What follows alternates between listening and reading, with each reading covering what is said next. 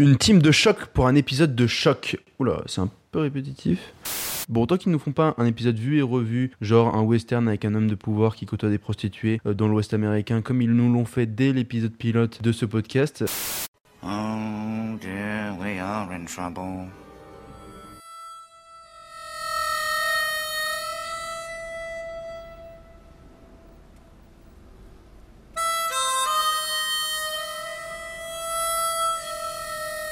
Dans un univers que l'on connaît bien, où la queue de détente détient le pouvoir, nous vous présentons un film et j'en mets ma main à couper que vous n'avez ni vu ni entendu un tel film, puisque vous allez trembler, pleurer et même chanter. Encore un western, certes, mais ça sera surtout un drame et une comédie musicale.